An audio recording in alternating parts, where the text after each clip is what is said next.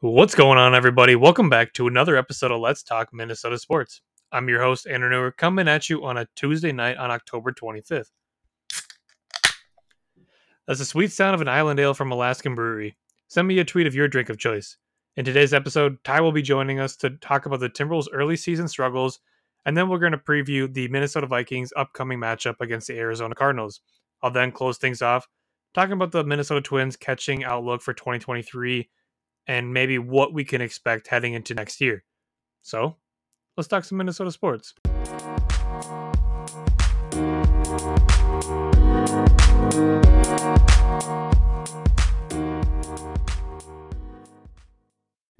Today's episode is brought to you by Eric Molsather at Coldwell Banker Realty. The real estate economy right now is crazy, and it's the perfect time to sell your house. Whether you're looking to sell, invest in real estate, or find your next dream home, then Eric Molsather at Coldwell Banker Realty is your guy. Eric is committed to bringing you an experience that goes beyond just buying or selling a home. If that sounds like you, give Eric Molsather a call at 651 357 6528 or email him at eric.molsather at cbrealty.com. That's Eric with a K dot M O L S A T H E R at cbrealty.com and tell him Andrew sent you. All right, we're joined now by by Ty. You can follow him at Ty Ty Buckets. We're going to be talking about the Minnesota Timberwolves and the Minnesota Vikings today. Ty, how's it going? I'm good, man. How you doing? I'm doing good. We got a little technical difficulties there. We couldn't hear each other. We think we sat in this room for probably 20, 25 minutes. So hopefully we're, we're figuring things out now, it looks like. Yeah, I got the new computer, so I had to get the audio figured out. But I think this will help me for work too. So glad you were able to help me, Andrew. All right. So to begin things, I think we should talk about Cat's comments on Ant because I mean, personally, to me, I don't really think it's that big of a deal because the question originally was, it wasn't like Cat brought it out and like was trying to personally come at Ant. The question was originally like how can you help Ant in the future? So it wasn't like he was trying to like talk shit about him essentially. But if you didn't see the comments, it was basically just like he said, I know y'all think it's funny when we're up here when when he's up here talking about Popeyes and all that shit. That doesn't make me happy to hear. But Cat's never been a guy who's thrown anyone under the bus. He's always been someone that takes the blame no matter what. I don't know. What do you think? Uh, well, I'm, a, I'm not gonna lie. I'm probably one of the biggest Ant fans in the world, so I might take I might have took it a little more personally than some. um, I don't I don't think it was a huge deal, but also, I when listening to the question, I don't think I mean I just don't remember Ant bringing up Popeyes. That was like what his rookie year when that was like a thing. Um, I know he said he gave up fried foods and all that. Uh, I mean I, I don't know what's going on in the locker room. Maybe he's still eating Popeyes in there and all that, but as far as what Cat said, I, yeah, I don't think it's a big deal. Um, but with all the outside noise, you know, Cat's kind of a fragile ego guy. I think that it could become a thing down the line if we keep losing. But as we know, uh, winning kind of solves everything. And uh, yeah, we'll see. Yeah, I, I don't think it's anything to be. He tweeted today, obviously, saying that like we don't hear any of the outside noise. I think it was more just I think it's just like he's definitely hearing it if he's tweeting it, but yeah, yeah, I don't know. I, I just hope Ant doesn't take it the wrong way because I mean, I, I knowing Cat, he he just he just says things sometimes. I mean, and I think because people don't like Cat, like especially the outside media, I think that everything he says is always going to be taken in a bad light. And I mean, say that that was Donovan Mitchell that said that playing with Gobert, it might have been brought into that light because of the tension they had. But if you had like a Devin Booker and Chris Paul saying that, I don't think it would be a thing at all. So no, I think Cat sure. is not liked around the league outside of us Timberwolves fans, from what I see. Yeah, and like like I said, he's never been a guy like. If you look back at like what was it, the 2018 season or whatever it was, I don't remember. When it was like Jake Layman, Josh Okogie. Yep. Uh, man, I'm blanking on the other guy. Can't remember his name. It doesn't really matter. But like he was like, passing to them when they, they wouldn't make any shots. He's like, it's on me. But it's like, it's just like, it's always been Cat's nature to be like, yeah, it's on me. Um, so we'll see about that. I don't really have any concerns. Are you concerned at all with the slow start, with the team chemistry? There's been a lot of ISO Uh, I'm I'm a little bit concerned. I mean, like I said, it's only four games, but just watching how they play, um, I mean, it's just kind of concerning me that the best unit that we saw was that five man unit with Prince, uh, J Mac, Nowell, and, and Naz. I mean, throughout four games, I just kind of it kind of shocks me that that's the best unit we've had, like throughout any any you know any stints that any group has had together. But um, I I just think part of it's on D'Lo. I think he, he always kind of starts off kind of slow, trying to figure out how he's gonna distribute the ball. Um, I think Finch has really been emphasizing him um, forcing the two big thing, kind of trying to experiment different sets and ways to run that. Uh, and Ant's kind of just been standing in the corner to start a lot of games. Um, one thing that I think a lot of people they always get mad saying, "Oh, they need to give Ant the ball," but Ant also he's he's really stationary. He doesn't move without the ball, and I don't know if that's something Finch wants him to do. But you watch it, you watch any other good wings in the league, and like, I mean, Jaylen Brown and Tatum are really good at this, playing off each other, always moving, looking for the ball. You know, Steph and Clay, and I think Ant just needs to learn how to move without the ball to get it because sometimes it looks like D'Lo's not looking for him, but if you're just gonna stand in one spot, that's not always a good pass to make. Yeah. No, for sure. And I, I think I maybe I talked about it with Michael that I had on last week or two weeks ago, whatever it was.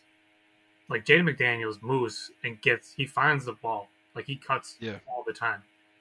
And when it's like and I, I know I talked about with Michael about how do you get Ant involved because when he's not involved it's almost just like he's off in the corner. He's off in the distance. He's not really looking to get the ball necessarily. He's more just like it's almost like a certain like possession. He knows when he's going to get the ball, and if that's his possession, then he's going to do the ISO. He's going to shoot. He's not necessarily looking to play make. He's not necessarily looking to cut to find easy baskets. It's just like, well, this is not my possession. I'm to sit this one out. Yeah, yeah, and I really like Jaden.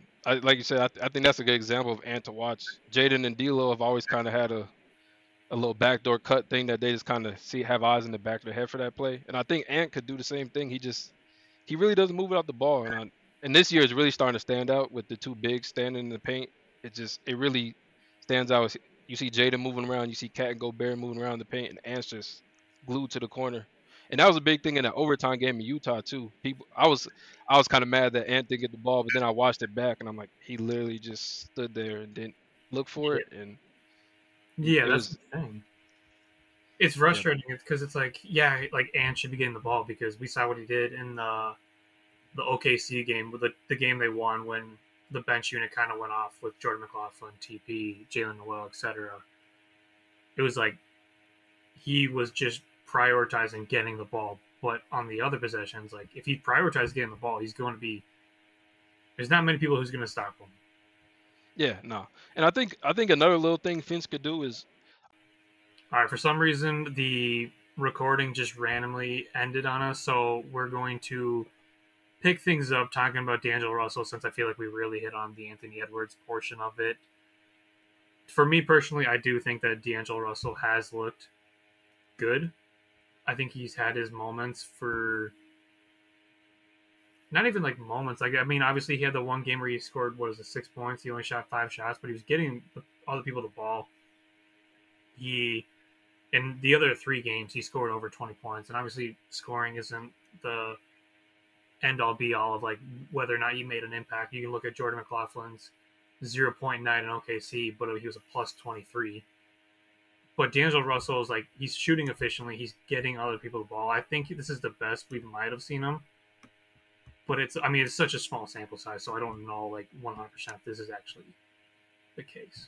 Yeah, no, I think I think like shooting wise and just efficiency wise, probably the best we've ever seen him. Um, passing wise, I think that sometimes he's too reliant on. He's so used to always giving it to Cat. I think sometimes he can look to give it to Jaden because to me it seems like he only gives it to Jaden when he's cutting or for he never really gives it to him like to create his own shot. And I think Jaden he's only done it a few times, but he's shown us he can get he can get into the paint and shoot a nice little ten foot mid range shot.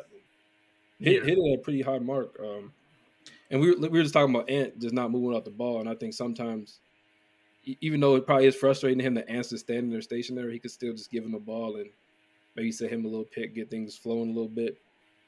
Because I think part of that that's the reason he likes playing with J Mac because it's almost like the, the way that D'Lo and Cat out. I think I think J Mac is really relying on getting to Ant because Yeah. when you have Naz in the game, he's not a guy you really want to post up necessarily. He's a guy Nah, you want to get on the move. and roll guy. But I mean, like I said, I like the way D'Lo is starting. I think, and like I said, it's a new group. He's trying to get the feel of things. But I think once we he kind of realizes strengths and weaknesses of Rudy a little bit more and gets the chemistry going, it'll be fine. It's it's, it's just knowing when to give people the ball. The only I think the only gripe I have, and like I said, part of this is on Ant as well. Uh, it, as D'Lo being a point guard, it's his job to know like who's hot, who needs the ball, what's going. And I think at in that overtime in, in Utah, you kind of see Cat was forcing the issue, and with the way Ant ended the fourth quarter and third, like he had 30 points going into overtime, regardless if he's moving or not, tell him to come get the ball. I mean, that that's just me. Like I said, I'm a big Ant fan, and I might be some No, kind of no, biased with it. I but- think you're I think you're hitting it right with that and should be more because watching the preseason and I like like I said I talked about it with Michael on the podcast. My one of my biggest concerns was how do you get him involved and like how do you get Ant involved because it like the Wolves are really forcing things with Rudy Gobert man. and I mean, it's he's it's fine. He's like an efficient shooter, but if you're gonna go to a guy and and Cat is still finding his rhythm, and I think he's starting to maybe figure it out. We saw a lot Yeah. more of it last night, and I think I'm not worried about him offensively. He's gonna figure like he hasn't played. He's gonna figure it out. He's one of the best offensive scorers in the game for a reason. Like if you're gonna force some, like a center to have the ball, it's gonna be Cat. Yeah, I don't know. It, it just feels like they're trying too hard to get Rudy touches.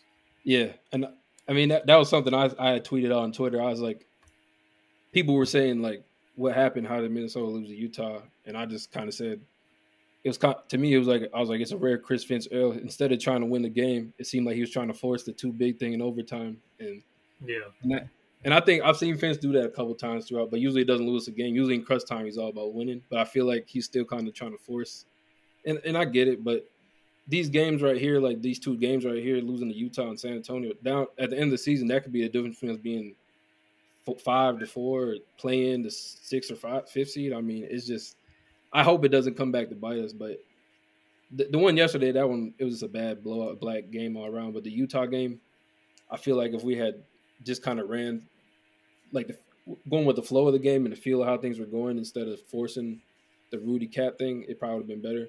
And Cat Cat has also forced, I'd probably say four or five passes to Rudy. I mean, the, the alley oops look nice when they work, but he's threw some ugly ones. And the pass that I think this was a big point in the game yesterday when Cat had the he had the ball right at the free throw line and Mm. Ant was right there to get it, and he forced that outlet pad to to Rudy. I, was- I Yeah. just there's just like too much of like they look like a bunch of guys who obviously they haven't played with it. It looks like you're like if you play like pickup and you're playing with a bunch of new guys, you're almost just like, how can I get others involved so I don't look like I'm yeah yeah like just like that the ball like ball hog like on the team. It's like they're just trying to figure out ways to like not show them like like last year. I feel like they weren't afraid to like take shots. Like they knew. I can't remember. It's been so long, but was I, I believe I'm like 99 percent sure. Wasn't the the players meeting with Pat Bev like when he like talked to everyone like what is your role? yeah yeah that was a big thing. That was, and it's like this, they're still trying to figure out like the pecking order almost. It's like they're still just trying to give all this ball when it should just clearly be Ant and Cat are your primary offensive scorers. Rudy will clean things up. You can run pick and roll action with them with D'Lo, and D'Lo is kind of your third option. Yeah, and Jaden's just kind of a cutter or just get his points when he can, but you're probably not going to run much for him. Uh, but I think, and this is one thing that I think. I mean, I've felt this way since beginning last season, and I might. Some people think I thought this too early. People I've talked to on Twitter, but I feel like the sooner we make Antar one A, the better because I feel like he, he feels like he's that guy, but I feel like Cat. I mean, the way D'Lo sees it, and honestly, it seems like the way the team sees it. I think they look at Cat as the one A option, and I and I can see game to game it fluctuates, but I mean when you when you get to overtime and you force it to Cat like five possessions in a row, I, I just kind of get the sense that's what D'Lo sees it as, and as a point guard, if unless you're the point guard, is your one A guy, the point guard is going to decide who gets the ball, and I just feel like we need it's a it's a guard league still, and I mean Cat's amazing to have. I mean put him with Steph Curry or even like Dame or something, it would be incredible, but I think we need to get Ant to become our one A, and I think his decision making isn't really going to improve that great much until we finally get him comfortable in that role. Because if you look at the, like you said, he, it feels like he only gets the ball when it feels like it's his possession and his play to make. And a lot of the passes he makes, I mean, they end up getting through, but he'll like be caught in the air and just throw it out to a guy that's open because you know the claps like now, obviously. But Yeah. I just want him to get comfortable because I've heard like uh, I've heard uh, Do- Doogie Wolfson and like on Score Note th- those guys like they talk about maybe making him like a Luka, and I, I don't think he'd be Oh, a yeah. Luka per se, but I can see him more like a Jayson Tatum who he runs points sometimes. They don't really have a true point guard, so it's a different situation. But I just think Yeah. certain points in the game you run it through Ant regardless of who's in the game. But like, and that's I think that's what we're talking about before it cut off. Like off of every rebound or every inbound pass, D'Lo always brings out the court pretty much 95, 96% of the time, even with Ant in the game. And I don't think we need to make that like a, a role where one guy does it. I mean, who cares who brings it out the court? You just got to get the offense going. Not for sure. And that's the kind of like there's a reason the Nuggets or the Sixers haven't won. Like Yep. like Jokic and Embiid are you can make the case that they're the two best players. Uh, it's still Giannis and Luka, but you could make the argument if you really wanted to. But there's a reason like guards are the reason teams win rings. Like No. making and the priority to be the one A is going to be like your it's going to be your long term like success plan. Because you look at Devin Booker, he like Chris Paul brings the ball most of the time, but Devin Booker is also your other guy. Like Donovan Mitchell is the is the other example in Utah. Like the teams, like you said, Jayson Tatum. There's all these teams don't really necessarily the elite teams don't necessarily use their point guard to bring the ball up. They have it kind of being their star player, like your Jayson Tatum, Booker, Mitchell, Mhm. etc. It's almost like a high school mindset. Like you know, when you're younger, you have your point Yeah. guard. He's your guy, and and even last year was like that. And it's kind of weird because it's not like Ant. Because even like Wiggins, you know, he's the guy who was our scorer back in the day, but he his handle wasn't that great. He had a pretty loose handle. I think it's gotten a little bit better, but Yeah. Ant has a really good handle. Like he he doesn't get ripped very often, and it's like there's no concerns with him bringing the ball up the court, maybe trying to attack and get a shooter the ball like in transition. And it's like only if he gets the rebound is he the one to bring the ball up the court. Yeah. Yeah. So, like, that's one concern I have with that. Just eventually they will have to lean more into that. And, D- and D'Lo's been good to start the season, but that's something that will need a change. The bench scoring is the other kind of point I want to hit on. I mean, it's it's a very small sample size, but 20th in the league in scoring. They're averaging 31 and a half a game. Really just feels like the 31 and a half is just Jaylen Nowell. Yeah, There's really nothing helping from the other people, but I don't know. It's it's almost like something like they need another guy. yeah. Well, I, I think I saw something on Twitter about uh, Jaylen Nowell's usage and his turnovers, and it, it was like something crazy. And they said it was because Jaylen Nowell, like when he gets the ball, he doesn't he doesn't pass the ball, so he hasn't had a chance for turnovers. So it's like, and, and like he's really good. Like he's he's great at attacking the rim. And he most of his shots are pretty good, even when it feels like he forces it. But I mean, last year our bench was our strength. Like they they won like pretty much every match. I mean, that's one of those games. Our our bench would usually outscore other teams' benches. They would run it up, and instead of holding the lead or losing it, they would build on it, and the starters would come back into like a five six point lead bigger than what they started with. Yeah. I feel like Right. Taurean Prince. I mean, I think he's he scored a little bit, but usually just spot up shots. But it seems like he's usually only getting his stuff from McLaughlin. Like when Nowell's in the game, Yeah. even Taurean Prince isn't really doing because the first game he was really big. Taurean Prince hit like what four threes against the Thunder. yeah, he was like I think it was three. and He like hit like three. He had like eleven points going to half or whatever it was. Yeah, he because like I remember the Thunder started that comeback and stuff, and he kind of gave us a little bit more of a, a cushion. And yeah, I mean we got we got good players. I mean Naz. I mean Naz, it looks like Naz is starting to become part of the rotation. Maybe we'll see. Yeah. I think With Vince, it, I just don't know how because I know he really wants to keep Cat or, Gobert on the floor all game, one of them at least. But it's right now it's not working, especially with the foul trouble and things. Right now they've been getting into like I think what Cat Rudy had what three fouls pretty early Yeah. last game, and yeah, that's I would like to see Naz be part of the rotation, even if it's only like eight to ten minutes a night. I think he he brings something that we can use. and he started the OKC game off really poorly. I think he had like three fouls right away the game they Yeah. won. But then right after that, it was like he was such a huge piece in the reason that they got up and got up to like was a twenty point lead or whatever. And with Kyle Anderson for out for who knows how long, I get that if you want to just do like the cat, cat Anderson, uh, Rudy TP type of thing. But with Kyle Anderson out, why would you not use Naz Reid? They're not really use utilizing him. Like he was their, you could probably say he was their best preseason player. Yeah, he Uh, played like- great. Yeah, so it's like, why would you not almost lean into it if he's he's gonna give you energy? He's the he's that energy guy, and so like, Taurean Prince has, he feels like he has one really good half, and then he's just not noticeable at all in the second, or vice versa. Yeah, yeah. It, al- almost feel like it almost felt like he didn't play a lot of the second half. I think I, th- I think that does happen a lot where he'll play his first stint and then depending on the game, he might not even get back in. If he does, it's a pretty small stint.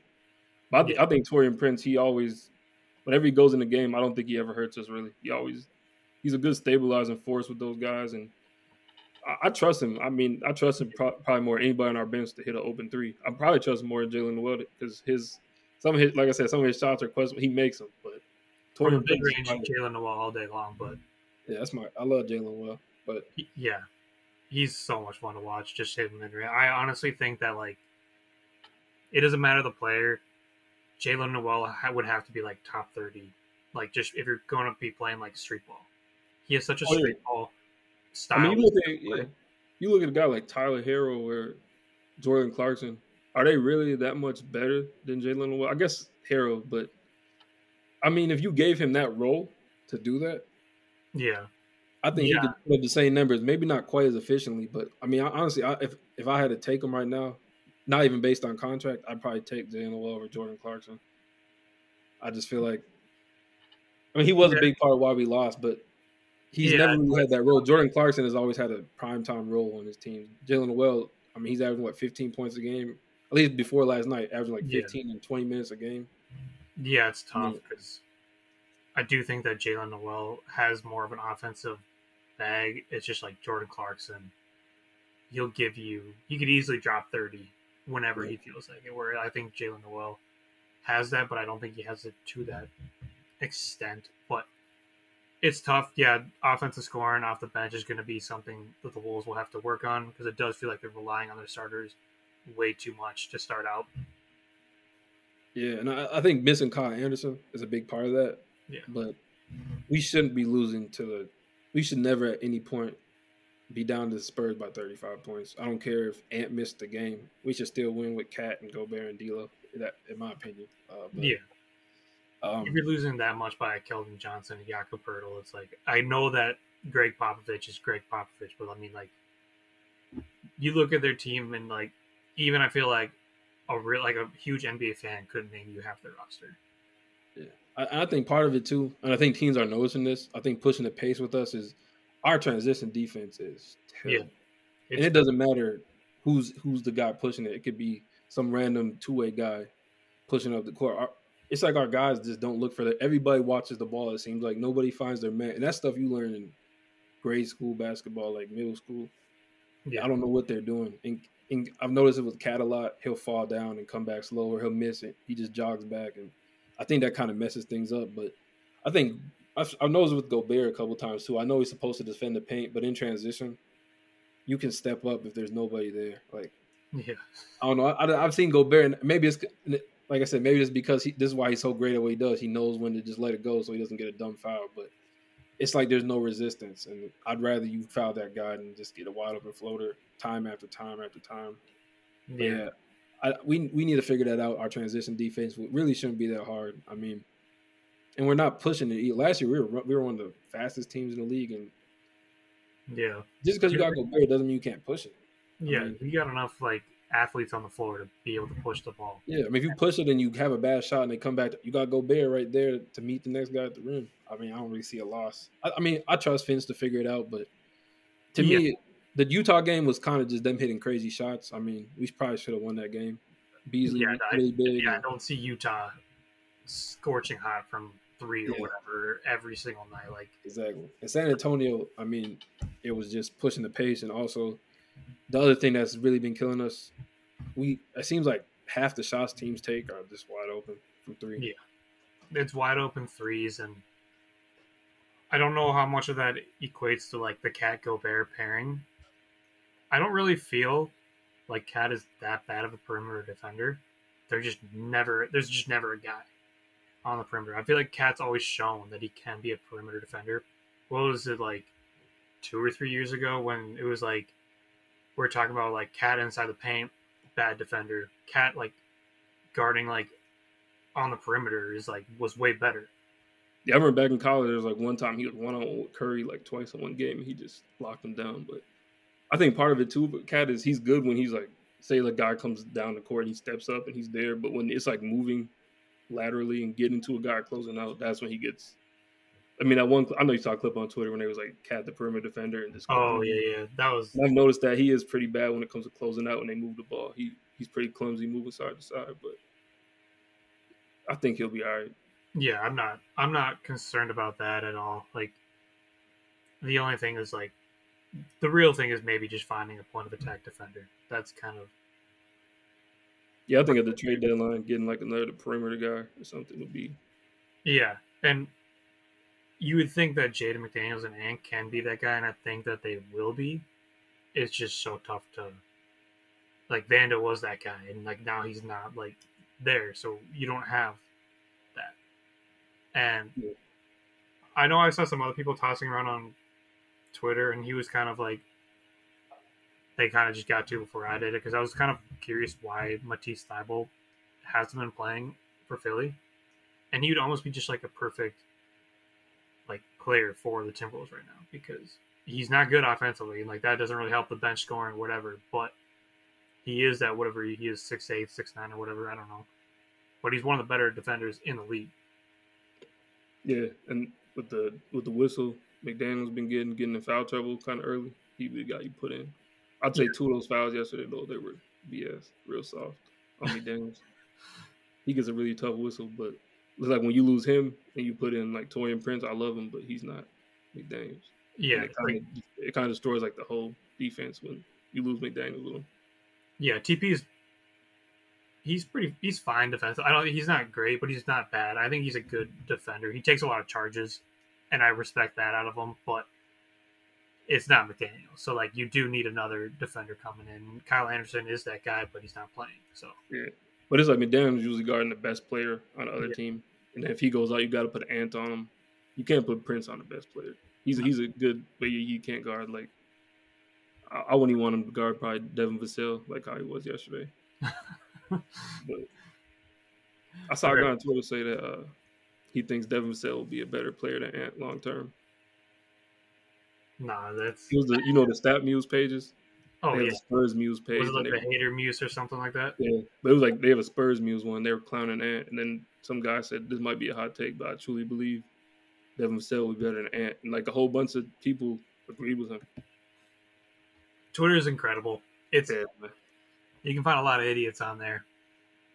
Uh, rebounding wise, the Timberwolves are number one in rebounds per game. They're one in defensive rebounds. They're six in offensive rebounds. And despite them being number one, it doesn't really feel like they're a good rebounding team. No, it feels like Gobert is a good rebounder. Yeah, it, it really just feels like the addition of Gobert was good in the sense that, but it almost feels like it wasn't a good addition because it's like, oh, we have Rudy Gobert, he'll grab the rebound. Like no one else is even trying for it. So it really feels like, yeah, we might be number one, but like 50% of that is Rudy Gobert. And the other part of it is like the other teams are grabbing the hustle rebounds, the ones that like you have to put effort into grabbing. And those are like the ones that decide a game. Yeah. And they're not grabbing it. Yeah. I mean, the one guy who stands out to me that's really, really bad rebounding wise is D'Lo. He's seems like even on TV, I don't even see him in the picture. I, I mean, the Ant had those 11 rebounds against OKC, but overall, I don't think he's been great either. Besides that, I think a lot of it too is we just give up so many shots a game. Just it seems like other teams are definitely taking probably 10, 15 more shots a game than us, so there's more rebound opportunities. But our guards need to rebound better. Um, and Cat also, I don't, I can't remember Cat stats, but His rebounding numbers haven't been good. Besides, besides last night against the Spurs, where he had a lot. But, and that was just like I said, that was just a lot of shots, yeah, one up and missing too. But yeah. Yeah, I I'm, not, I'm not worried about KAT's rebounding numbers. Yeah, don't- no, he'd be all right. But our guards need to. I mean, I think that was the thing last. I think Pat Bev was good, but even Ant kind of wasn't. That, that's one thing he could could get better with, and also McDaniels for how big he is. You think he can get you eight or nine a game, or at least seven. And I think he rebounded well the first game. I thought he like really like out rebounded his like uh matchup, but since then he really hasn't been rebounding Yeah. dependent. I mean, if I look at, it, I just see Gobert in the paint, and then it's like a little bit over his hand, and there's a another player's guard there, and our Yeah. guys. I mean, it's just boxing. It's it's really not nothing you can coach. It's if you want to or not. And Yeah, it's, it's literally just like if you want the ball, then you're gonna get it. If you don't really have that like fight for rebound, you're not gonna get it. It's not really something you practice. It's just like can you box out? I mean, we got the guys to do Yeah. it if they want to. Like I, I just wish we had Pat Bev right now because he would he wouldn't be letting this slide right now. Yeah, I just don't know who's going to be the guy that because they say Austin Rivers, but it's, I, I, I saw somebody saying uh like why would you listen to a guy that doesn't play? yeah, Pat Bev started, and you know you take him serious. I mean, Austin Rivers, he's been in the league a long time, but nobody really who thinks like, oh, yeah, that's Austin Rivers. Like, yeah. And I, I mean, I think Austin Rivers will be a good leader. It's just like who is going to be the guy that steps up and kind of Yeah. is their vocal leader? Because I mean, I have been a cat like, you know, like I will back him, but he, I think he knows it, and everyone knows it. He's not really a leader, which is fine. Not every, it's there's not many people that are like your leader, and like, is it going to be Ant? Probably one day, not right yeah, now. think yeah, but yeah, he means what twenty one.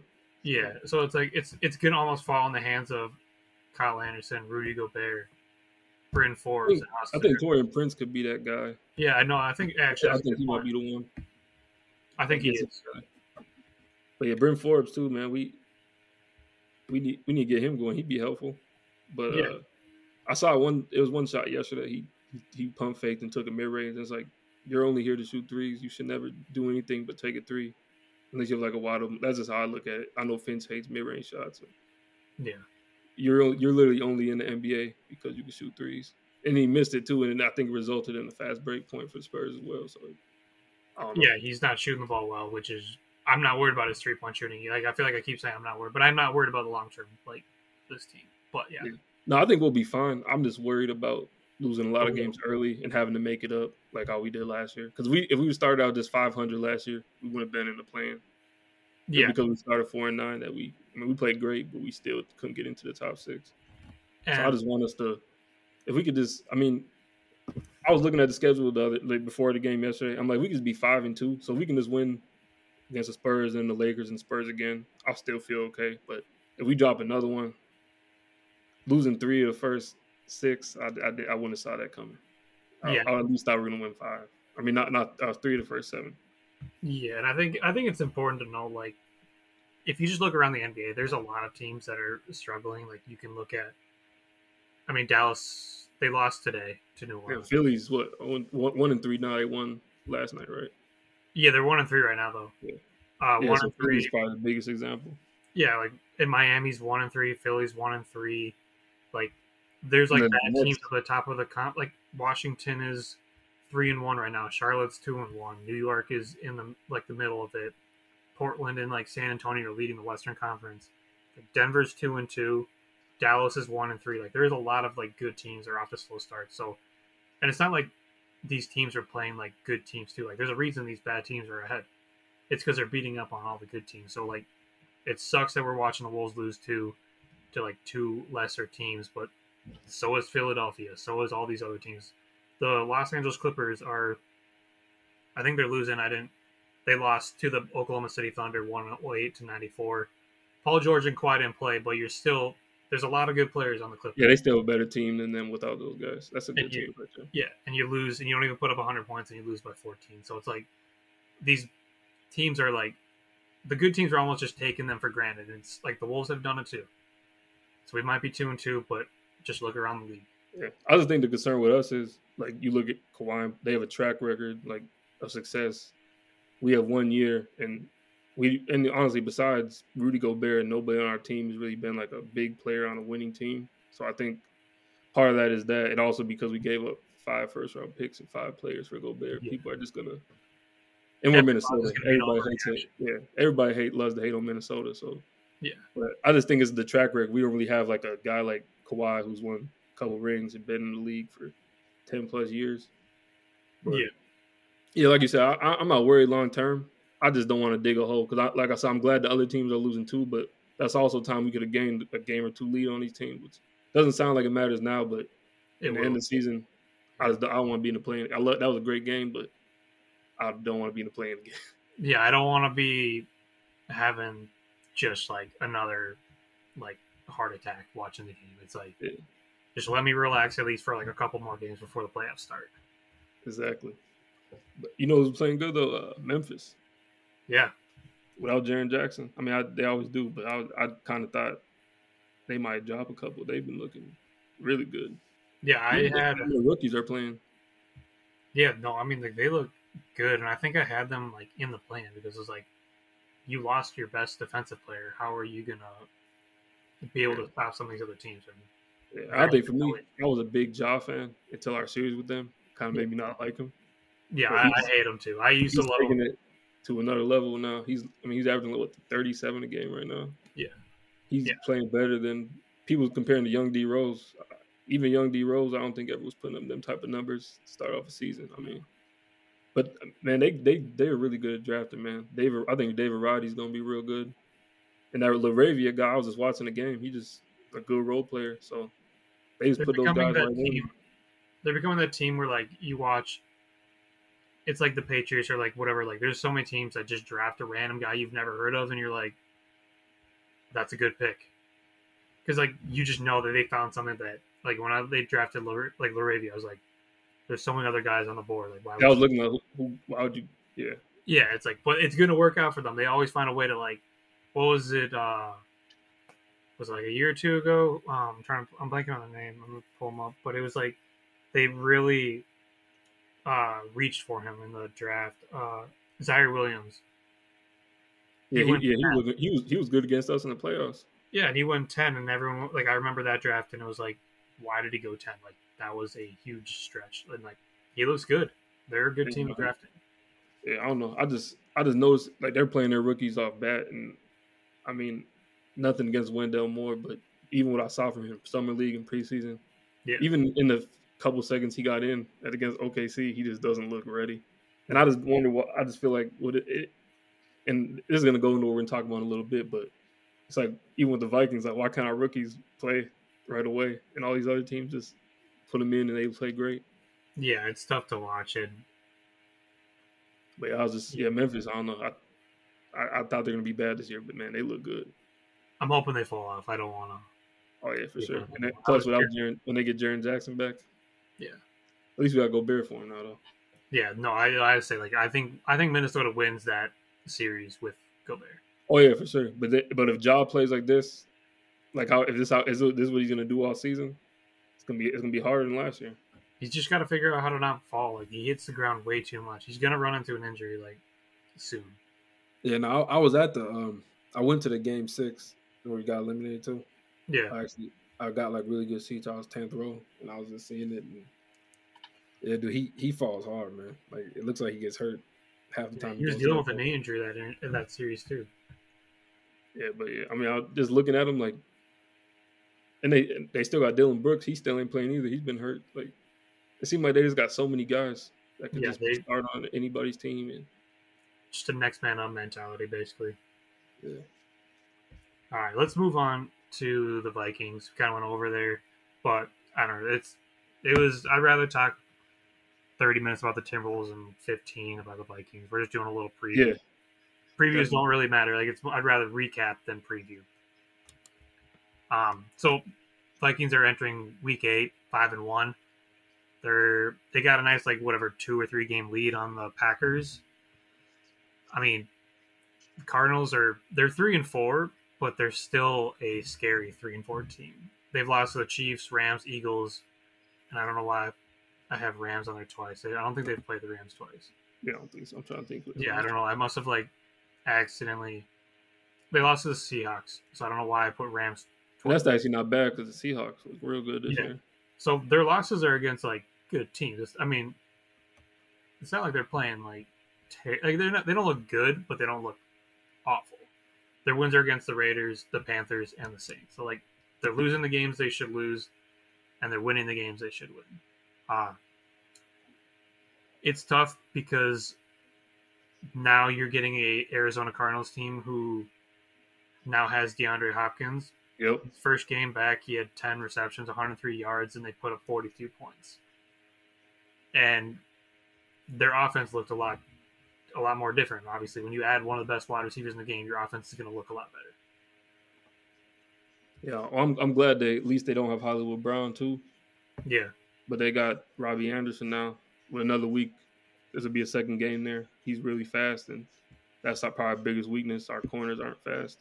yeah, but they do a good job of like preventing, I guess, a home run ball. I guess. Yeah. I don't remember. I don't really. I don't think I can recall even like a deep ball they've given up. No, I mean the Christian Watson, but he, good thing he can't catch. Oh yeah, yeah, like yeah, like the first play game or whatever. But Yeah, but I, I guess that's the whole point of the defense that we hate to watch, but it doesn't it's give like it sucks play. to watch them march down the field and have so much success, but they are doing a good job of like once they get to a certain point, it's like all right, like they stop them. They did a good job against the Dol. It just the, if the big play is going to happen, it's like a ten yard catch, and then they have a lot of yards after the catch. Yeah, yeah, that's the biggest thing. I mean, honestly, we got lucky against Miami. If Waddle didn't fumble, we probably would have lost that game the way it was going. But Yeah, it feels weird that like they're, we're five and one, but a lot of it's luck. Like when will it dry up? I mean, the good thing is we're, we've built that cushion, and the Packers keep giving us a bigger one. And also, I mean, Washington is going to be playing Taylor Heinicke now when we play him, and then the Colts just bench Matt Ryan, which honestly, that might actually be good for them. I think I would rather play Matt Ryan than the rookie who can run uh, Ehlinger Yeah, because he can run a little bit, which is our weakness. And Matt Ryan is a statue, which those are the quarterbacks we always do best against. So yeah, that's one of my As far as thing. as far as the Cardinals, Kyler Murray, I remember last year that game was the one where Greg Joseph missed the field goal. Yeah, which, which sucked. But honestly, without Hopkins, I think I wouldn't really be worried. But with Hopkins, I'm which is going to open up, I think that might open up maybe them be able to get a couple deep passes to Anderson. And they still got Rondale Moore too, who's really fast. yeah. Magic player. you just hit on like half my notes where I like first note was literally just like Minnesota struggled against mobile quarterbacks and like Kyler Murray is so good at finding ways to get out of it, like out of a bad play with his feet. Sometimes it comes back to bite him in the ass where it'll be like third and twenty three or they have just a lot of third and longs. But he just Minnesota can't stop mobile quarterbacks. If you just look at all the games, the ones that the, the Vikings play against, And the one we lost to was Jalen Jalen Hurts. yeah, and they made Justin Fields look really good, and it's because he can get out and like run. If they didn't get the block in the block in the back, like Justin Fields had that 40, 50 yard Yeah. run. Probably lost that game. And honestly, it pretty really wasn't a block in the back. It was good flop. Yeah, That's what good you do. But yeah, I don't know. I mean, I, and I, I'll say this: I really don't like Kyler Murray. I don't like how he plays. I like I like gambling on Kyler Murray, so I don't hate him. I mean, I I probably always take the over in his games, probably. But, yeah, I uh, like taking the over. I like I like taking his rushing yards. Those are always fun. Oh yeah, yeah. I don't know. I just I don't like him. I don't even. I don't think I like him as a person. Just the way he. I don't know. I just always had. I used to like him in college, but Yeah, after that year where they started off really good, I think it was like two years ago. They were like start off like eight and one or seven. yeah, one. but he gets he's so small that he gets injured, and then I feel like he's like been carrying himself a little bit differently. And I even saw him yelling at his coach. I mean, I don't really care about their coach. I don't care if he's yelling at him, but it's like, what have you done? He's he he's a guy who I feel like he's he's a. I mean, I think people are kind of starting to realize it now. I mean, after they put that little thing in his contract where he has to study and all that, like they kind of make fun of him now. He's a joke, but he was like one of those guys where you were they were putting him almost up, there with Lamar and stuff. I'm like, he's not he's not that guy. no, no, for And sure. without DeAndre Hopkins, there's like I think I saw something. He's at their average like ten less points per game in his career without him. And I mean he's back now, but it's it's just I feel like if you can just like I said stop the deep, the the deep passes, I think we'll be okay. Because I think one of the worst, one of the biggest plays against them last time we played, I remember it was like it was like a eight second scramble where Patrick Peterson had good coverage for a little bit, and then Rondale Moore just took off, and Yeah. it's like a broken play. But if we can just not let those off script plays happen more than maybe once or twice, I think we'll be okay because those are his best plays, the ones that aren't drawn up. Yeah, it's that's that is actually his, which is kind of weird, but the I mean, biggest thing it's is the Raiders. yeah, like yeah, exactly. Like just like the biggest thing is going to be containing him. It's like what kind of game are you going to get from Danielle Hunter? He's starting to kind of pick it up. Obviously, Za'Darius Smith has been their best their best defender. I don't know if DJ Wonnum is back. I'd assume he is. So. Yeah, But Patrick Jones looked good for him. He yeah. good. So it's just like containing and like how do you their blitz packages looked a lot better uh in that game against the Dolphins, I thought. And I don't know if that's a a I don't know if that's because they're playing against like Teddy Bridgewater and Skylar Thompson where they're trying to like expound on like their whole like their defensive plays because against like Jalen Hurts and all these other like quarterbacks, you're not gonna probably try out some of those plays. Yeah, I don't want to. I don't want to blitz Kyler Murray much because if one guy misses, the whole plays. Yeah, so it's more about like just like can you contain them? It's like Let's put a spy on them, And this is the thing I've kind of noticed. Jordan Hicks has been okay. His tackle numbers look good, but his coverage is really bad. And it seems like every time he gets to the quarterback, he can't ever finish. Uh, I think I'd like to see the rookie Asamoah at the spy. I mean, he's like the fastest linebacker we have, and I, I know they used it a couple times against Fields. It was like six plays he played, but yeah, I just think for Kyler Murray, you got to have a spy on him. A bit, a big part of the game. Probably Yeah. more than you did with Fields, honestly. Because even though Fields is fast, the way Chicago's offense is, it doesn't really give him many opportunities to scramble because he's getting a sack before he can even reach the pocket. Yeah, So- and I and I think I said against Philly. I can't remember. I think I said it maybe against Philly where I said that Asamoah should maybe be the starter for that game because of what you said. I like what Jordan Hicks has done for the most part. I don't. I think he's been one of the more stable players personally. Yeah, got- yeah, that's a good word, stable. I don't know. I just He's never he's never been like super like he's never been really great. He's never been really bad. I think he's been pretty just like yeah, he's an average. Yeah, I mean, he's not gonna hurt you. He's not he's a really. good communicator. He's good, just like he's getting tackles. He's good at stopping the run. It's, but um, that, that is like the big part of it. Is like if you put an Asamoah up, what is what would that look like contain wise? And he is fast, so it's like would that different look help? I, but I do remember a couple of times he's he, he he misses a lot of tackles too. He's kind of a smaller linebacker. He's honestly built probably closer to Harrison Smith than a Jordan Hicks, the way he's built. So Yeah, if he can, I mean, if he can just hit Kyler and then because I've noticed with Kyler, you're probably not going to take him down the first time, but usually if a guy hits him, he spins off, and you have a guy right there to finish him off. That's how you do it.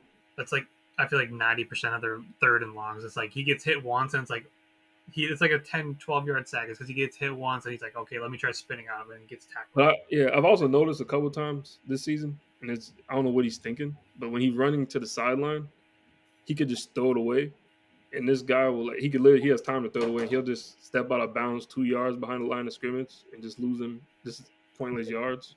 His decision making's been really odd. Yeah. There was that game against uh can't it was one they lost though. He he's he ended up uh, spiking it to cause fourth down. It was against I think it was against the Seahawks, but like it was third down and he he spiked it. It was forced him to kick the field goal from farther out when they had another play to get some more yards or at least stop the clock, like without wasting it down. Yeah, It's just it's just dumb things like that, which is why kind of goes back to what people say about his studying and it's just when you make mistakes like that. I mean, that's just something you should have learned a long time ago. So yeah. maybe we can get him in some mistakes. Think that's how we probably win the game. No, I agree. That is like decision making's not as strong suit. Um, so containing him is going to be a huge part of it. The Cardinals are good at stopping the run. They're sixth in the league. They're only giving up 101 yards per game, but they're giving up 258 yards in the in the air. They rank 25th. And I feel like I said, I feel like I say it every week where it's like this team is really good at stopping the run, try and run the ball. This team is really good at stopping the pass. Lean more on Dalvin Cook, and that's the other way around. Like where last week I said Miami's good at stopping the run, lean on passing, and they and Dalvin Cook didn't really have a good game uh, until that. But of that run, I think he had like two yards of carry. So Yeah, and it's like it's almost like they do the exact opposite. It's like if the team's good at running, they do like they lean into the run. So we'll see what kind of game this is, but they're on two different ends of the spectrum. Where six in the there's six in stopping the run, twenty fifth in stopping the pass. yeah, I mean, could you even name a guy from their secondary without looking? No, That's what, yeah. So yeah, I I mean, they have J.J. Watt who kind of he's falling off. He's not the guy he used to be, but he's still J.J. Watt. You got to watch him, especially his batted passes, which has been a problem for Kirk in the past.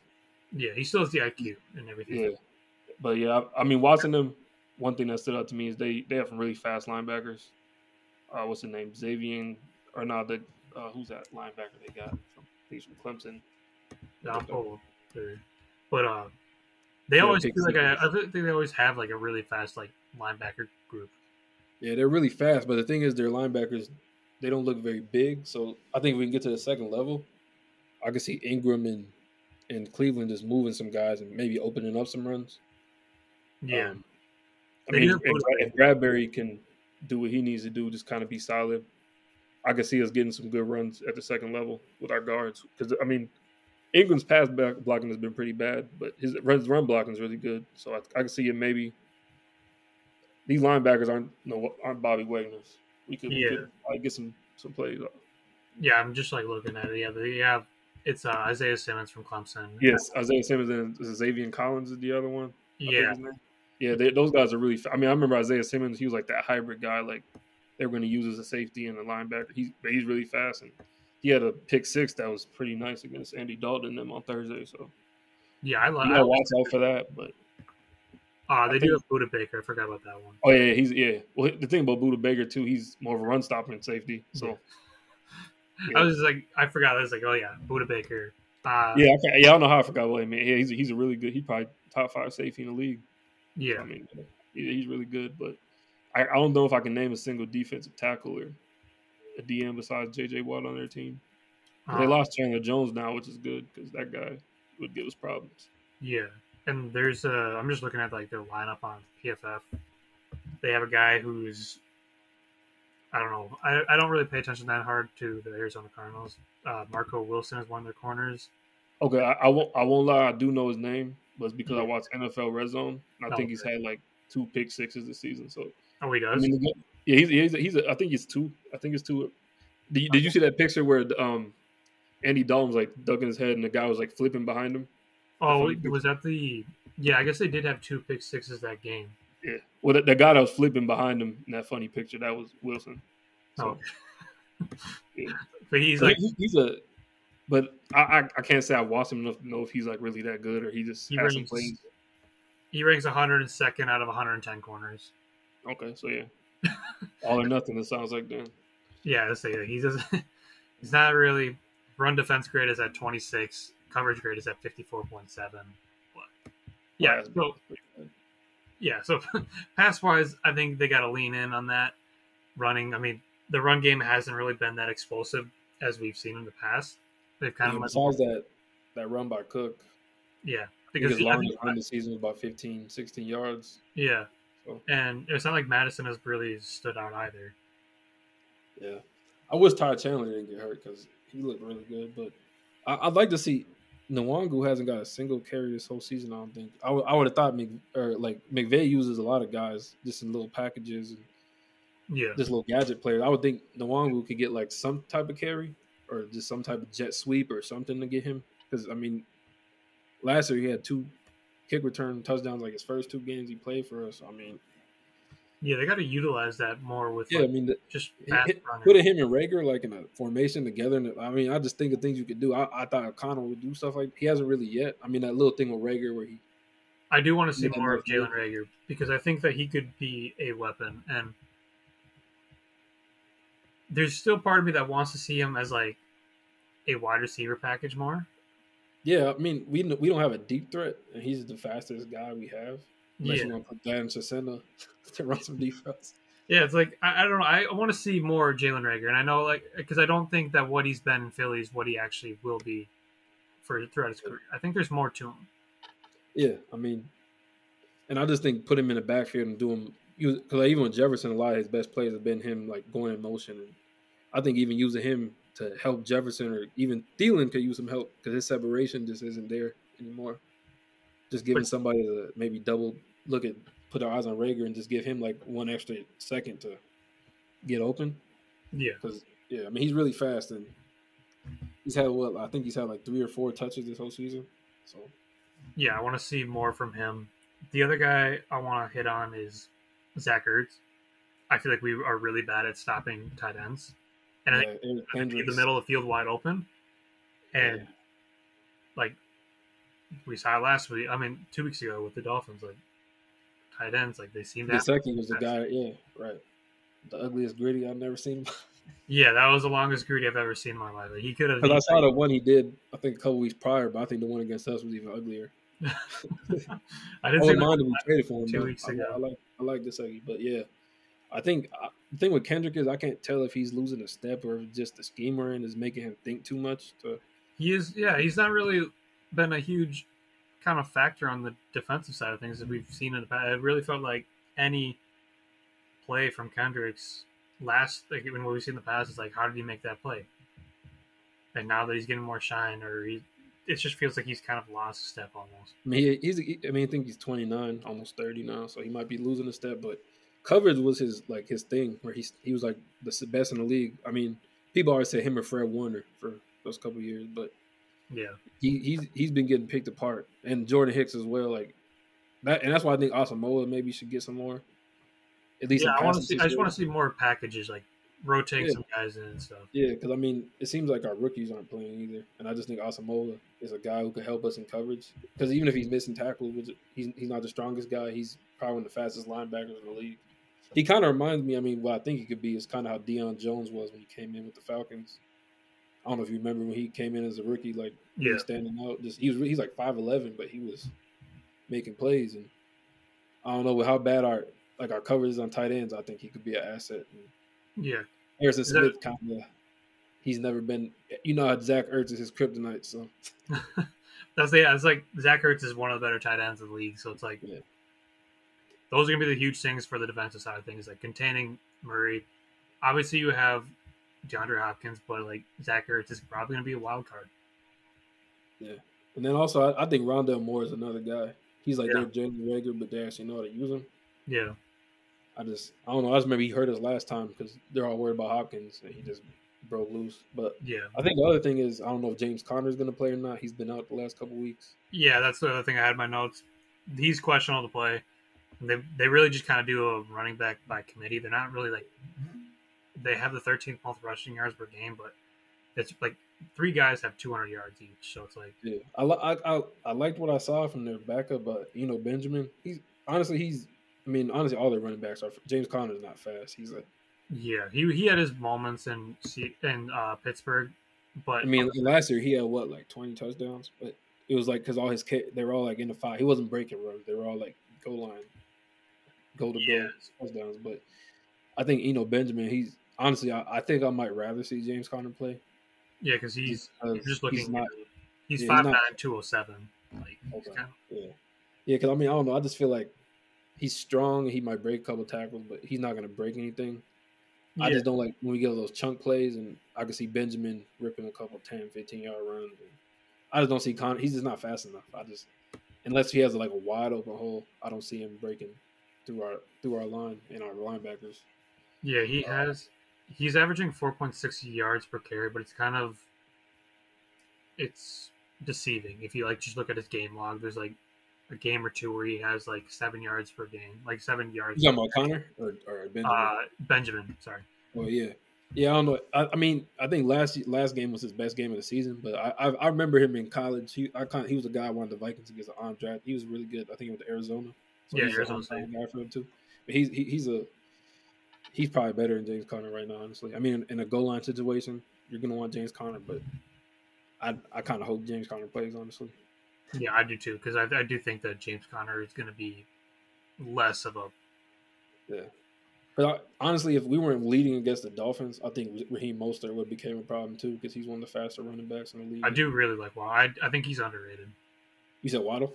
No, uh, Or- most Mostert. Yeah, yeah, yeah, yeah. He's he's he's he's old too, but he's I think he's like almost thirty. But he's whenever he plays, he always does really well. Yeah, I, I like what I see from him when he does play. Yeah, I'm just, I'm just glad we kept the lead. I just don't want to get down, and I feel like if we were to get down to the Cardinals, Yeah, I think it'd be it, they'd have a better chance of staying in drives with Eno Benjamin and James Conner. and coming off the bye week, the defense has progressively got gotten better each week. Yeah, You yeah, can throw the Chicago Bears game. That one, I think they took a step back, but beyond that, I think they have taken steps forward. It's it was going to be a process with you know new offense, new defense. So coming off the bye week, they're improving defensively. Hopefully, we see another like step forward coming off this. I like to see Andrew Booth maybe get some snaps. Yeah, because I mean he's been I mean- out most of the year pretty much. Yeah, because Chandon Sullivan is terrible. Yeah, He's he's really bad. He's always on Twitter talking stuff and going back and forth with fans. he's like the new Bashaud Bashaud Breeland. Yeah. I mean, he he's made some tackles, but the reason he had to make tackles was because he gave up the catches. Yeah, he's he's been pretty bad. I, I I'm good with being done watching him play.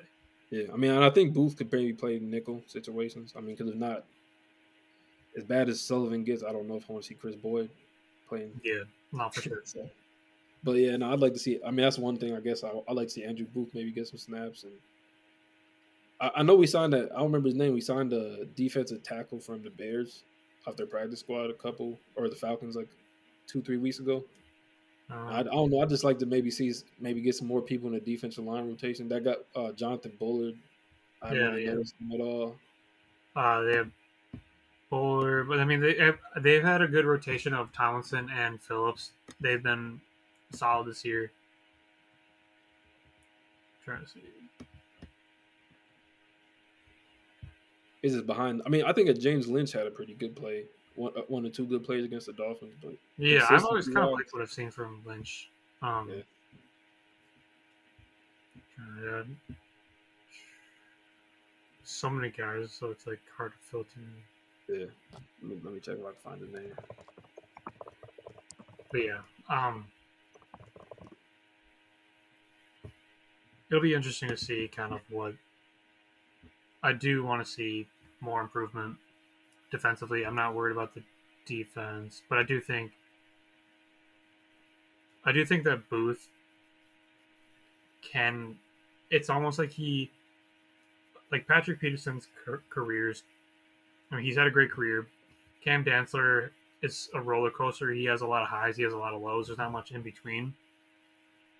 Where I think that Andrew Booth Jr., like if he does play, and he does play well, he has the ability to be their best corner. Oh yeah, easily. Like he's that talented. He could easily transform this defense into be. He could be a shutdown corner.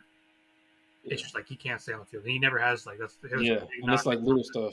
Yeah, I mean, he got hurt like on special teams or something. Like it's Yeah, it's always something. But uh yeah, I don't know. I, mean, I will say Patrick Peterson probably his best game as a Viking that I Yeah. could recall, even call recalling last season. He had like three. He had two pass breakups and then an interception. So I mean, those those are probably the best plays I've seen him make for us. But at the same time, you weren't you weren't lying. Like the thing is, when you play teams with fast receivers, Patrick Peterson is not a guy you want. yeah. And I- than- Hopefully, he has a revenge game though. But I don't know. Yeah, yeah. I, I haven't thought about that. The revenge factor. Yeah. So yeah, maybe he'll. I mean, he's coming off his best game, so maybe he will have a big one.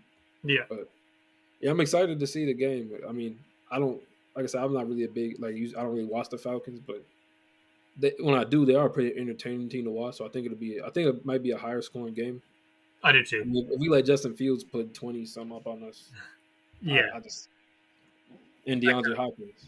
I mean that that's that's going to be a problem. But I think the other thing we haven't touched on is just the offense, like just playing a complete game. Like they, they against the Bears, twenty one three. Like it was it was like it was like poetry, just smooth, march down the field, long drives, Yeah. touchdowns, and they and they, just- they haven't been consistent, and I think like getting a little. They, I think when they've gotten a little stale on offense, they use like the Jalen Reagor play. They use a different. They use a bunch of variety of flashy plays or again like that little Um, throwback to Jefferson to throw the down. yeah, exactly. So there's like different like things I think they will start to utilize a little more as the season progresses, and I think they said at the beginning of the year this is the most complicated offense they've ever had to learn. Yeah. So I think This once, is they, the the 10 3 and outs against the Dolphins. yeah, I saw just coming into that game, they had given up three all season. and I think we went three and out like our what first four, five. Yeah. I don't know. It's just we got, and that's one thing with Cousins. It, it's always been the thing for him. He, he's the king of three and outs.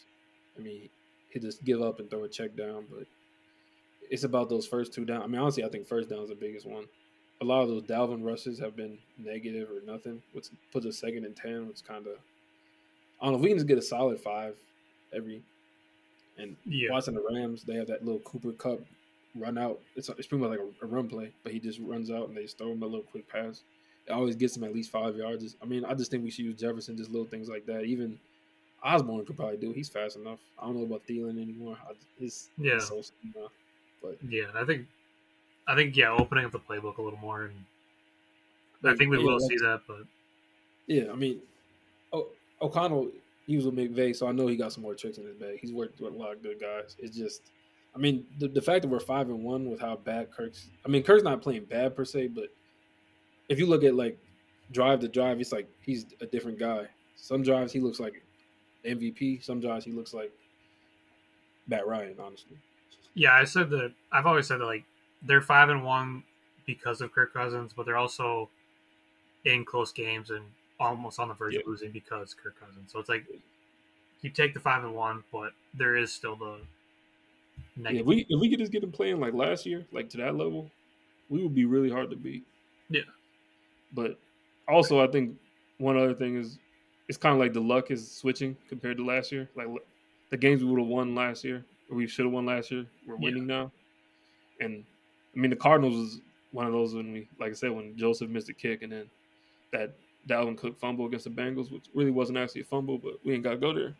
But but yeah, I mean, I think a lot of it has been luck, but also if we can just finish games or just bury teams, that's the thing with Zimmer that we hated was he would get like a 17-0 lead and just not Yeah. score again, not even just try like- to score again. yeah, it was. And it seems like O'Connell. I mean, it's not. It's not that he's not trying. It's just.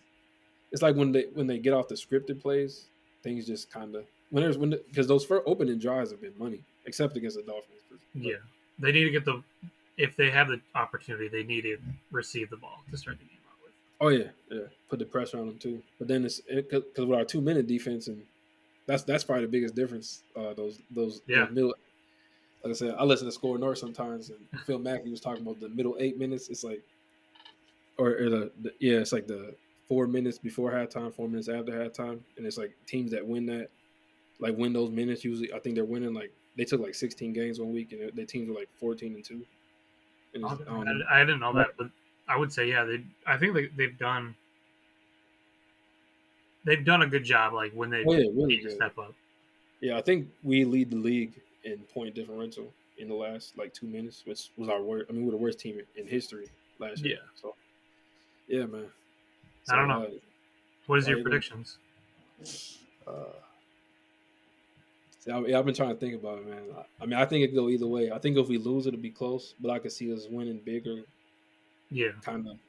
But I don't know. I have, I have a good feeling, man. I think O'Connell's going to let some plays we haven't seen out, and I, I could see us getting. Like I said, I think we can get Reagor some plays, maybe get a big one from him, and I think Osborn too, man. People sleep on him. I think the Cardinals might take him lately, which I mean, I, I can't blame him, but Jefferson's like sixty percent of our pass game, so yeah.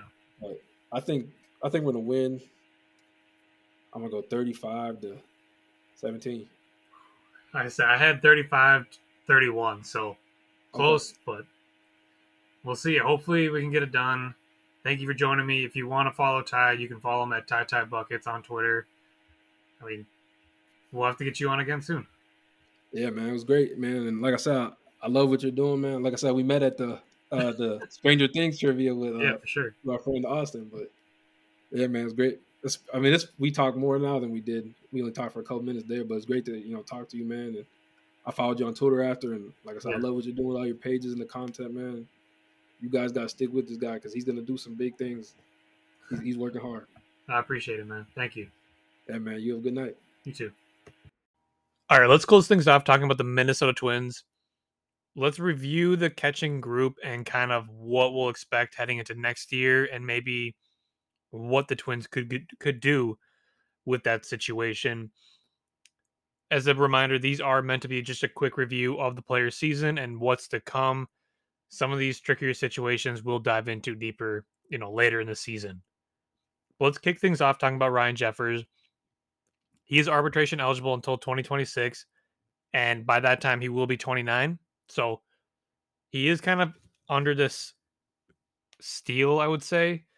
I don't know if I, I and when I you can't see me, but when I said that, I said it in quotation marks with a finger, you know, air quotation marks, just because, yeah, he is arbitration eligible until 20, 2026, but he is kind of not your long term solution. We'll get to that in a second.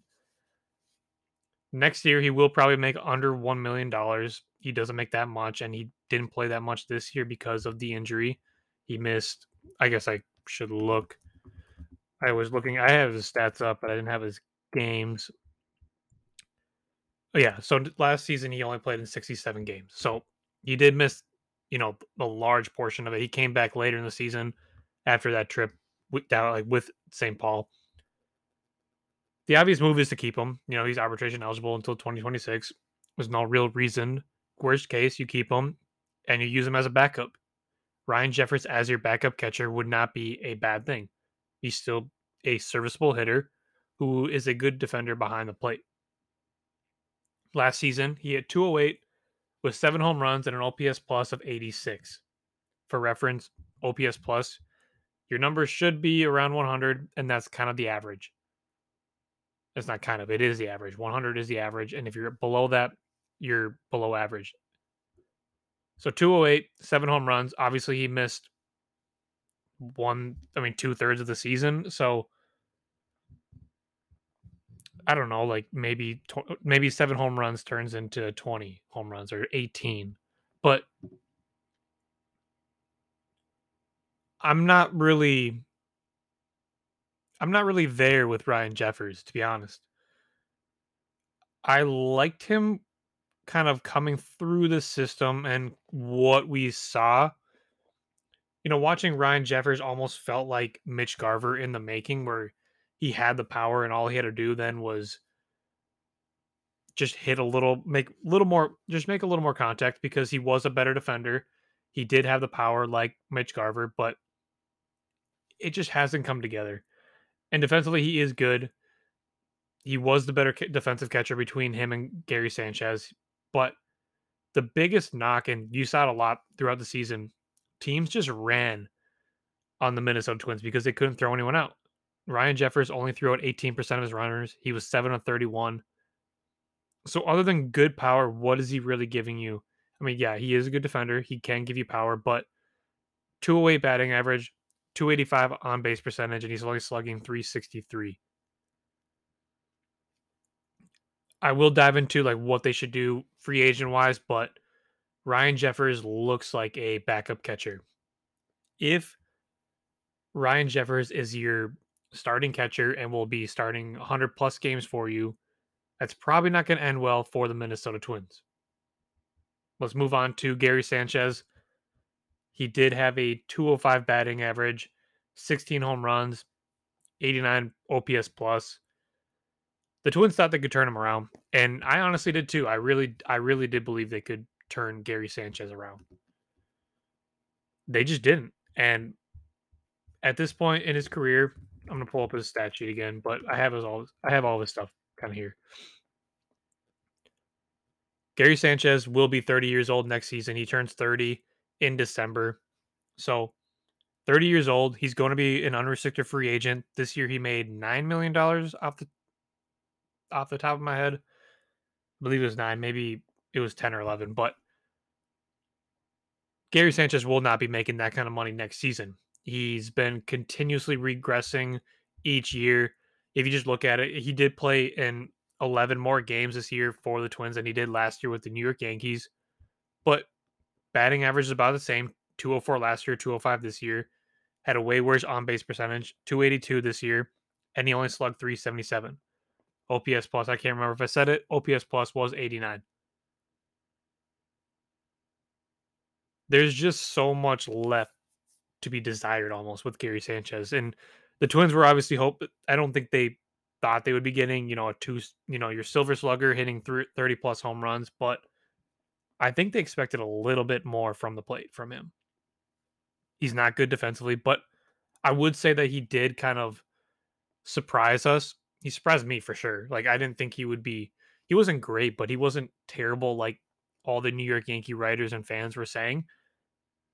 But at 30 years old and an unrestricted free agent, unless you can lock him up for just like dirt cheap, there's really no sense in bringing him back.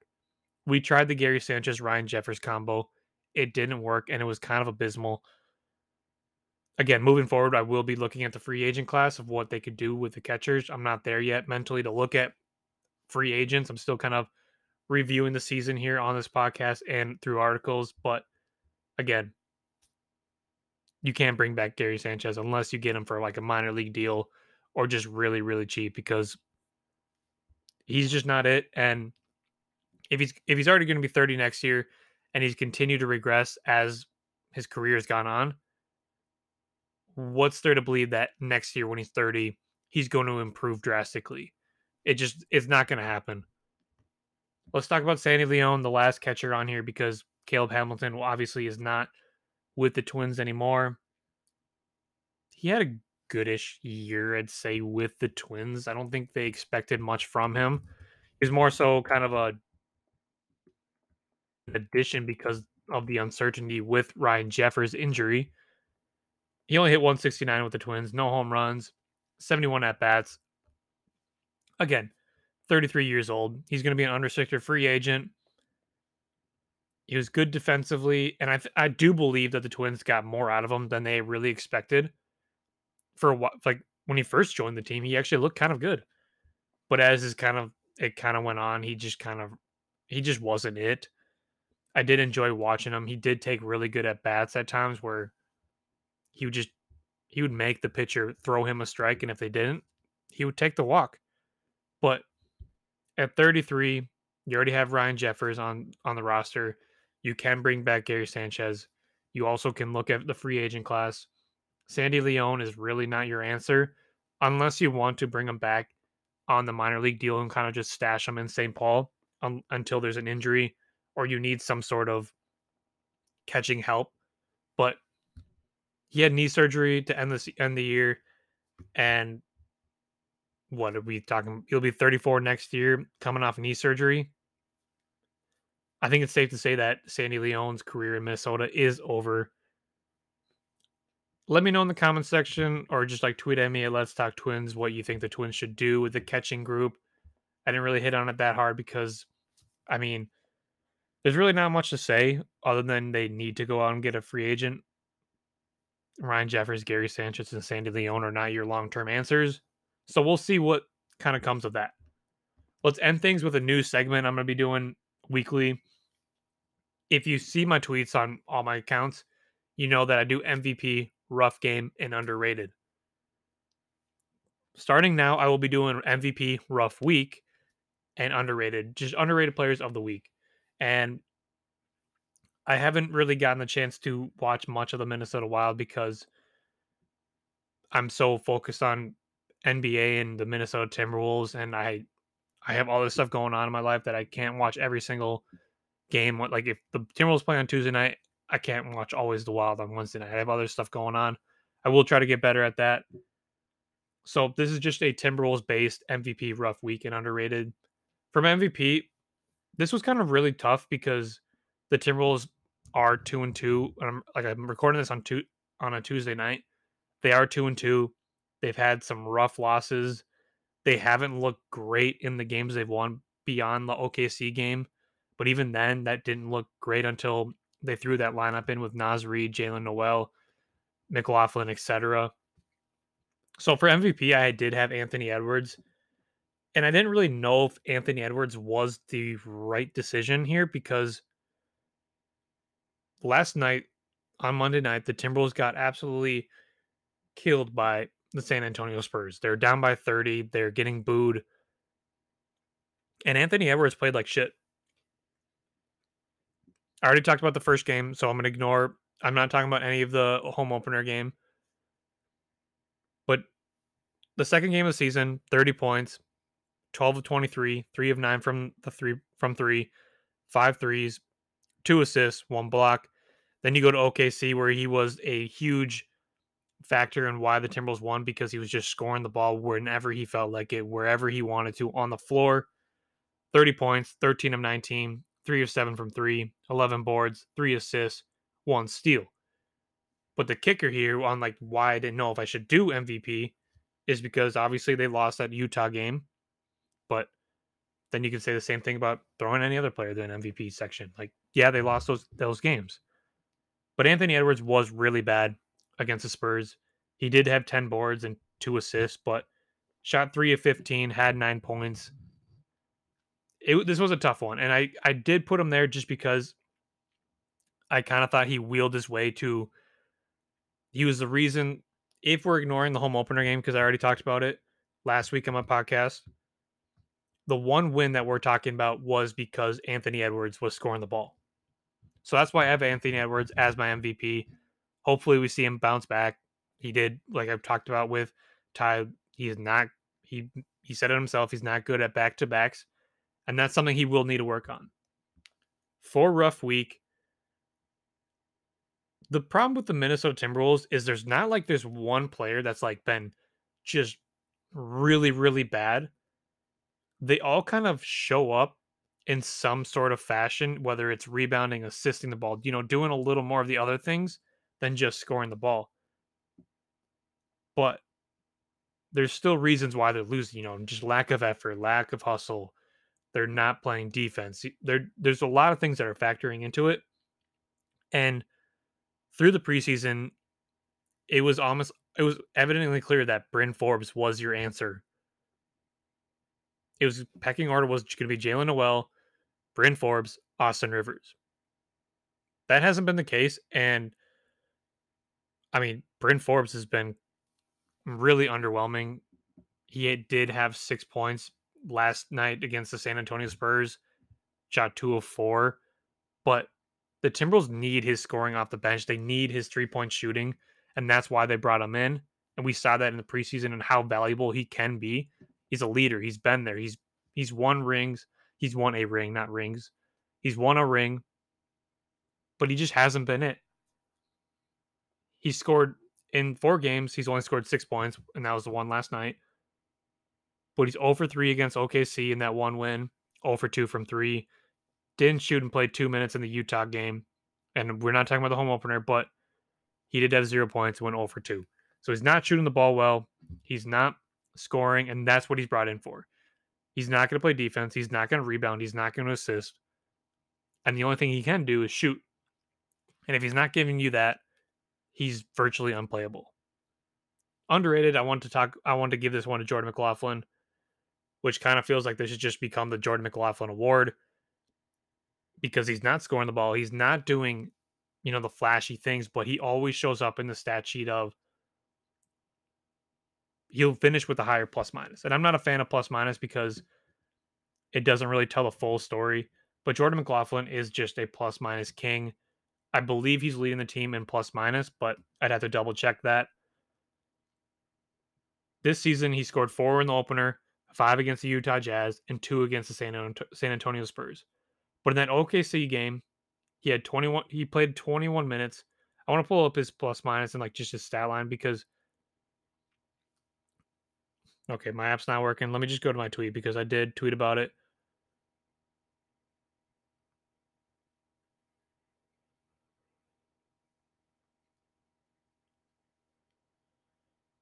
Okay, I keep messing up on the typing. Give me one second here.